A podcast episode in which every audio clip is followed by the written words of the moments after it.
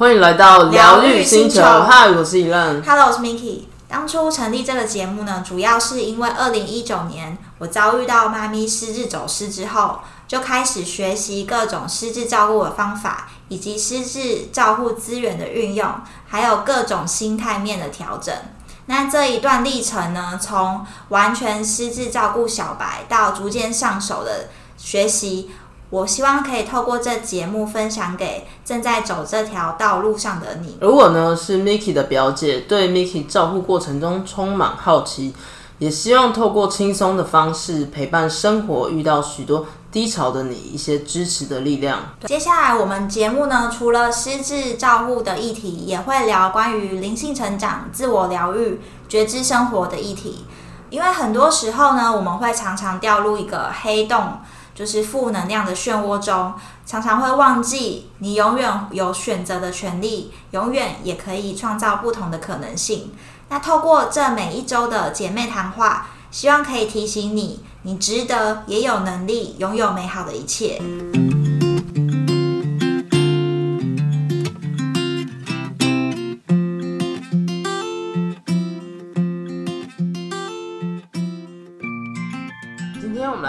聊聊失智饮食大解密，相信大家都很关心，就是要呃如何预防失智啊，要怎么吃啊？那如果说我罹患了失智症，又该怎么吃等问题，所以我们今天就请到 Angela 营养师，她现在任职于预防预防医学机构，有考取到长期照护医师人员，非常专业哦。对，那我们呢，今天呢非常荣幸的，就是呃邀请到我们的来宾 Angela 营养师，拍手。那我们现在请 Angela 的自我简单自我介绍一下。大家好，我是 Angela 营养师，喜欢珍珠奶茶的营养师。那我从事营养师工作超过七年的时间，然后曾经有接触过肠照跟预防医学。那目前呢，就是在 IG 上分享外食饮食跟增肌减脂的相关内容，也有个人网站。所以呢，如果你想要知道怎么喝真奶不会胖，欢迎在 Google 上搜寻 Angela 营养师，应该就可以找到我。那我们这边呢，就刚好有一些关于营养的问题，想要请教一下 Angel 啊。像我们在网络上啊、新闻上常常看到报道说，比如说，呃，失智啊，就是要多吃咖喱啊，或是姜黄啊，或者是比如说多喝咖啡或者是红酒，就可以呃比较不容易失智啊。或者是呃，你失智之后可能要多吃核桃补脑等等的，那这些说法就是是真的吗？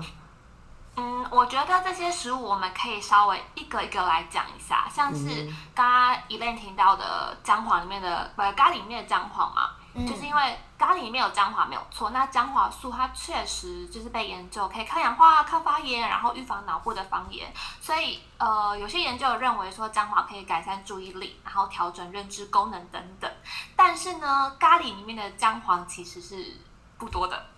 对就是哦要吃大量。对，它含量只是不多，所以这就是为什么越来越多很多产品就是什么姜黄素啊、姜黄定，很多越来越多越来越多这种产品，但是姜黄本身的吸收利用率很低，就是非常的不容易水，非常不好吸收。所以呢，如果你想要，有些人会买买姜黄粉回来自己吃或自己料理嘛，而且所以如果你想要补充姜黄的话，它有个特殊的味道。对，但是如果你真的想补充的话，建议就是饭后吃，或者是入菜会比较好，因为它非常不好吸收。不然就是搭配黑胡椒，就是姜黄的部分。哦，对，所以有些人在做菜的时候，可能就是嗯、呃黑胡椒烤鲑鱼，但是他想他可能会抹一点上那个姜黄上去，因为黑胡椒可以帮助姜黄吸收，然后鲑鱼的油脂又可以帮助姜黄吸收，就还不错。它比单吃来好，比单吃来说都会比较好。嗯，对。好，那我们我们就是还有看到关于就是喝咖啡这件事情，嗯，因为喝咖啡其实，嗯、怎么讲？有些人会觉得说喝了咖啡容易什么骨质疏松啊，然后又有人说喝咖啡可以就是让什么精神更好之类的，所以这个就是也是觉得这个地方很多迷思。对，然后因为咖啡确实是，呃，会让我们身体里面钙会稍微流失一点点，但是研究发现，如果你整天的钙质是足够的话，是不会有这个风险的。所以你要喝咖啡的话，就是记得钙质一定要够。那很多人说，哎，咖喝咖啡可以预防失智，是因为其实咖啡里面有一个东西叫做绿原酸，对，然后还有一些多酚类的抗氧化抗氧化物质，它可以保护我们脑部的细胞，然后降低一点点失智的风险。但是如果你想要就是喝咖啡补充绿原酸的话，第一个就是要选择浅烘焙的咖啡，浅的哦，嗯，浅烘焙的咖啡里面绿原酸会比较多一点。再来就是很多人想说，哇，喝咖啡有这么多好处，又可以预防失智，又很好取得，然后每天就狂喝。但是 咖啡本身不能喝多，因为还有咖啡因嘛，喝多还是还是有一些症状，比如说心悸啊、手抖。而且我们卫福部有建议，我们一天咖啡因含量不要超过三百毫克。那三百毫克什么意思呢？大概就是一天不要超过一两杯左右。哦。尤其尤其你本身有些疾病问题的人，就是。你可能有心问题、胃食道逆流，或者是你是选学生，或者是你是在怀孕、哺乳妈妈，这些咖啡因的含量又要再更少。所以咖啡有它的好处，但是就不能过量。对，而且它这个咖啡的部分是是只能喝黑咖啡啊，就是如果那种拿铁的那种，是不是也比较不好？哦，不会不会，拿铁反而你可以因为拿铁而补充到一点钙质。哦，就是因为拿铁的鲜乳，但是你不要去喝那种加奶精的，或者是加糖的，或者是加像很多咖啡会挤鲜奶油上去，那个我就比较不建议。所以黑咖啡 OK，然后拿铁也 OK。哦，好，对。然后刚刚还有提到红酒嘛，对不对？还是核桃？对，那红酒呢，就是它到底能不能抗失智这件事情，其实还不够明确。就是研究来说还没有那么的确定啊，但是因为红酒我们都知道，就是里面有好的白藜芦醇嘛，应该大家都听过的成分，嗯嗯嗯，对，它就是很好的抗氧化剂，又可以抗老，然后所以也许可以延缓一些退化啦，但是还不能用来治疗失智这件事情，而且也不能大量饮用。没错，因为它毕竟还是酒类，酒类的话就还是有酒精嘛，所以。以女生来说，一般建议就是一天不要超过一杯，两百呃一杯是一百二十 cc，女生就不要超过一杯，男生不要超过两杯的红酒量。那如果要喝啊，是不是要在睡前喝啊？哦，这倒不一定，只是说睡前有些人会觉得比较好睡，比较舒服，这样比较放松。对，所以这倒不一定。原来如此。对。好，然后另外就是关于补脑这件事情啊，就是有很多长辈有一些迷思，就是觉得说，是不是？对，什么吃猪心补心，然后吃猪脑补脑，然后还有一些就是坊间也有说吃核桃啊，还有一些坚果类也可以补充，就是补脑这样子，是真的吗？就是很多人说吃核桃可以护脑。但核桃确实是可以护脑，但是跟它的形状没有关系，只是刚好它长得很像人脑这样。对，所以其实，在营养学里面有什没有什么以形补形。那它会帮我们护脑，其实主要是因为它含有 omega 三的脂肪酸，就是对它是一个好的油脂。那有些人可能会觉得 omega 三是什么，觉得有点陌生，就是你可以把它想成我们很常听到的 DHA 或者是鱼油，可能就会比较亲切了。嗯，那因为这些成分可以抗发炎，然后可以促进我们脑部的神经细胞之间的沟通，可以活化一点脑细胞啦。所以，呃，这个 omega 三的成分确实是可以补充，是没有错的。对。哦，那但是，嗯，对，就是一样，就是过于不及都不好，因为核桃它还是属于油脂类，所以第一个你过多热量一定会高。那再来就是保存要好。就是坚果的保存如果不好，就是比如说高温曝晒，或是有点油耗味的话，它好油就会变坏油。那变坏油之后，反而会伤害你的身体，伤害你的脑部。对哦，因为你刚刚有提到那个 omega 三啊，嗯，那我想要请教一下，就是是不是 omega 有分三六九啊？对，就是你可以稍微介绍一下嘛，因为这部分比较少知道。哦，就是呃，其实。Omega 三六九这些东西，它其实本身没有不好，但是因为研究发现，因为我们现在饮食的关系，我们大部分都外食族，那你外食很容易吃到 omega 六的脂肪，比如说大豆沙拉油啊、葵花油这些，那这些油其实没有不好，但是如果你吃多了，你比例就是拉太。跟 omega 三比例差太多的话，我们身体很容易会有慢性发炎的状态，所以我们才会说，哎，尽量多吃 omega 三的油脂或者是 omega 九的，去平衡这个比例。OK，这样讲会不会太太深奥，会太难？不会不会，我就是还觉得有长知识。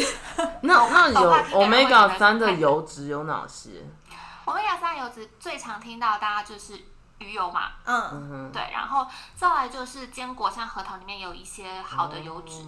那如果你是不吃鱼油的人，不吃鱼的人，有些人可能不吃鱼类，那呃比较常可以补充就亚麻仁油。或者是像很多什么紫苏油、印加果油这类的，只是说呃亚麻仁油啊、紫苏油这些可能不适合高温，嗯哼，对，就只能冷拌，就是沙拉之类的，嗯，对。那呃除了这个之外，像是很常大家听到它呃那个橄榄油跟苦茶油也是很好的来源，还有洛里油，那这些就比较可以高温了。那这些是属于 omega 九的油脂，也是可以平衡 omega 三的脂肪酸，呃 omega 六的脂肪酸这样子。哦，了解。那刚刚有提到那个鱼的部分啊，是不是如果是高温，就是比如说你用煎的，是不是比较不好？还是就是你等于要用蒸的，还是比较清淡的方式料理啊？其实煎是 OK，就是呃不要太长时间，就熟就好。哦，对，了解了解。对，好。那这样子一直用真的，大家因为食之无味，觉得很无趣吧？就也是。好，那我想要请教一下营养师，就是嗯，比如说我们现在嗯，失智症的呃患者越来越多嘛，然后大家其实就是会觉得说，哎，那什么样子？比如说地中海的饮食，是不是比较不会容易得到阿兹海默症？因为你如果是确诊的，呃，就是已经确定得到的话，可能就再来调整已经来不及了。那可以怎么样预防？在饮食方面，嗯，我不知道你们有没有听过一种饮食叫做心智饮食。心智，心理的心，然后就心智那个 mind，呃 mind 就是智慧的智，啊，啊 对对对，心智饮食，就是它是。呃，因为它说起来是 M I N D，就是 Mind，所以有人有把它称作麦德饮食。哦。对，但是一般我都叫心智饮食。我没有听过哎。没有哎。对，那个心智饮食，它是在美国的一个医学中心在二零一五的时候提提出来的一个饮食形态。那心智饮食它是什么？它其实就是地中海饮食加上德叔饮食而来的。德叔饮食就是我们一般说的血压高血压吃的饮食。他把它结合在一起，叫做心智饮食。那这个饮食是他们呃呃得出来的一个饮食形态，是针对退化性神经疾病，比如说阿兹海默症而发明的。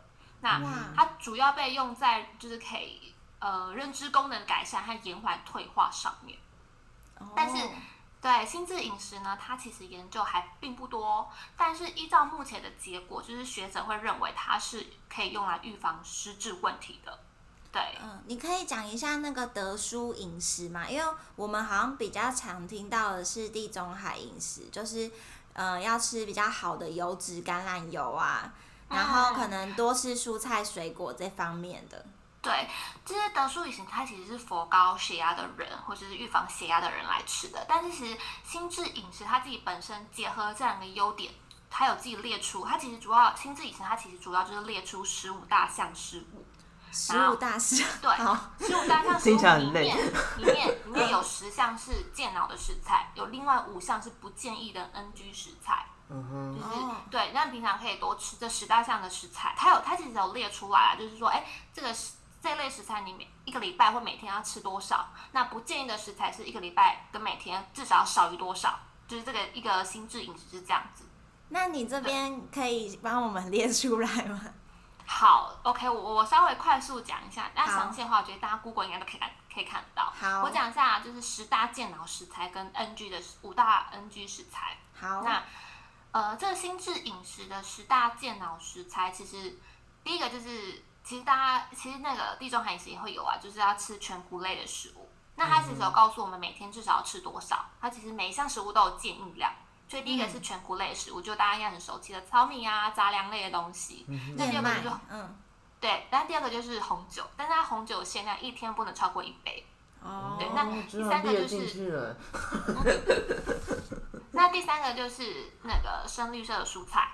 那第四个就是深绿色蔬菜以外的其他颜色的蔬菜。对，然后第五个就是坚果，第六就是豆类，就黄豆制品。那第七就是家禽类，但它都有量啊，比如说家禽类就是一周吃两份之类的。那梅对，那第八个就是莓果类，像是蓝莓啊、草莓啊、桑葚，就它没有它没有强调要多吃水果，但是如果你要吃水果的话，是建议要选包含莓果类，嗯，多分那种的，嗯，对。然后第九个是鱼，那鱼它会建议一周至少要吃到一次。对，那第十个就是橄榄油，所以这是十大心智饮食列出来的十大健脑食材，那每个都有详细的份数这样子。那那再来，我继续讲，就是避免的五个食材好了，一次把它讲完。好，就是呃比较不建议的五个食材，第一个就是奶油跟人造奶油。嗯哼。对，那第二个就是我们常知道的糕饼类跟甜食。第三呢就是红肉。第四就是 cheese。第五就是油炸食物，对，其实就是大原则啦，但是它结合变成一个心智饮食这样子。哦，就是会有一些反式脂肪啊，那些比较不好的油脂。对对，然后他会他会告诉你，比如说气食一个礼拜吃少于一份啊，或者是红肉一个礼拜少于四份之类，他会有一些建议在里面。了解。像如果比如说家中有那个失智症患者，我之前就是听 Miki 在讲说，他可能一开始的时候会想要在照顾上，在饮食这一块，就是想要达到所谓的呃比较健康、比较地中海的饮食啊，或者什么五蔬果之类的，然后就要去准备，呃，把自己搞得很头痛。对，是真的。对我那时候有一阵子有点。逼逼死自己，就是说我会特别去在采购的时候选那种五个颜色，比如说茄子啊，就是紫色啊，然后还有什么黄色的什么，然后橘色的红萝卜，然后红色的番茄之类，就是我一定我就会凑满那五个颜色。但有需要这样吗？就是我觉得我们是不是有点完美主义的性格，要做就是要达到，对不对？对，就是有一阵子特别这样子。就是我觉得人都会这样，就是想要做就把它做好，然后想要完美，就是达到那个所谓的地中海饮食。嗯。但因为你知道地中海饮食它就是一个复合性的饮食，就是你要调整的事情非常多，就不是只有一项，是很多面向都要调整。没错。就可能你刚刚说要多种颜色的蔬果啦，然后要橄榄油啊，要杂粮类等等，就是搞得很累。那因为。我们只要大幅度的调整，其实我们人本来就很容易趋近于原本的习惯，就是你会有个有股拉力在跟你对抗，你就搞得自己很累。对，所以我觉得，就是你一开始想要尝试地中海饮食的人，或者是你可能是想要蔬果五七九的人都可以，就是只要你一开始会像 Miki 这样子感到有点压力，把自己搞得很累，我觉得一开始并不用要求自己每一项做到。就你不用达到完美的地中海饮食，你从里面萃萃取一个或两项原则去做，然后你一步步的调整，就是你先做到，然后做到这一项，你再往下做第二个，嗯，就渐进式这样。对对对对对，你不用一下就是要达到地中海饮食，因为如果你的饮食变成你生活中的压力来源之一，你的意志力很快就会被消磨，你就非常容易放弃。哦，原来如此。对，所以我觉得循序渐进，就是不要一次跳太大这样子。那就是还有一部分就是长辈他们，因为地中海饮食啊，就是比较简单做，有可能一些沙拉那些的。那如果说长辈他们比较不喜欢那种冷食的话，是可以就是怎么样调整，就是可以兼顾营养跟好吃这件事。我觉得大家最方便的，应该第一个应该蛮多人会煮咸粥嘛。就是它对，那我觉得咸粥它，你可以把你所有想加的料全部加进去，比如说呃蛋白质一定要跟蔬菜嘛，那蛋白质就可以丢一些鸡蛋啊、鱼类啊、鱼肉肉末啊，或者是豆腐加进去，然后该有的蔬菜你就把它混进去变成一锅咸粥，甚至有些人会把粥里面加南瓜，那这样子你蛋白质跟蔬菜跟淀粉都有。哦，对，那甚至对，那你可以再淋一点好的油脂，比如说橄榄油上去，这样子，那。像有些人，嗯，比较更快的方法，有些人会煮个什么香菇鸡汤面，然后把面煮煮软一点、软烂一点。那因为面是淀粉嘛，那鸡肉就是白肉蛋白质，然后香菇你可以再丢点蔬菜进去，就等于都有摄取到。嗯，对对对对对对对。哦，很聪明哎。对。那我也会教教一些个案，就是他，比如说他们家会吃点心，就少量多餐，他可能下午点心，有些人家人会帮他煮准备红豆汤。那我就会教他，就是把红豆汤的水用少一点点，然后你可以用就是牛奶取代那个汤底，这样子你就是一碗又可以补充到点蛋白质。哦，原来，对，我会嗯，你刚刚有提到说就是吃甜点这块啊，因为我其实我们家我妈她是失智症中期了，那她就会常常会有遗忘，就是自己忘记她吃过饭，然后又跟我说她都没吃，她很饿啊，就是 她 就是就是一直不断整天都在进食。那这样子的话，就是会造成就是照顾的人跟就是被照顾者两边都蛮困扰的，因为营养过剩其实就是也不太好，会一直肥胖。对，那我想请教一下，就是我们可以怎么样去跟他配合？就是说，如果他是会有重复进食的问题，那我们可以怎么样去调整他的饮食状况？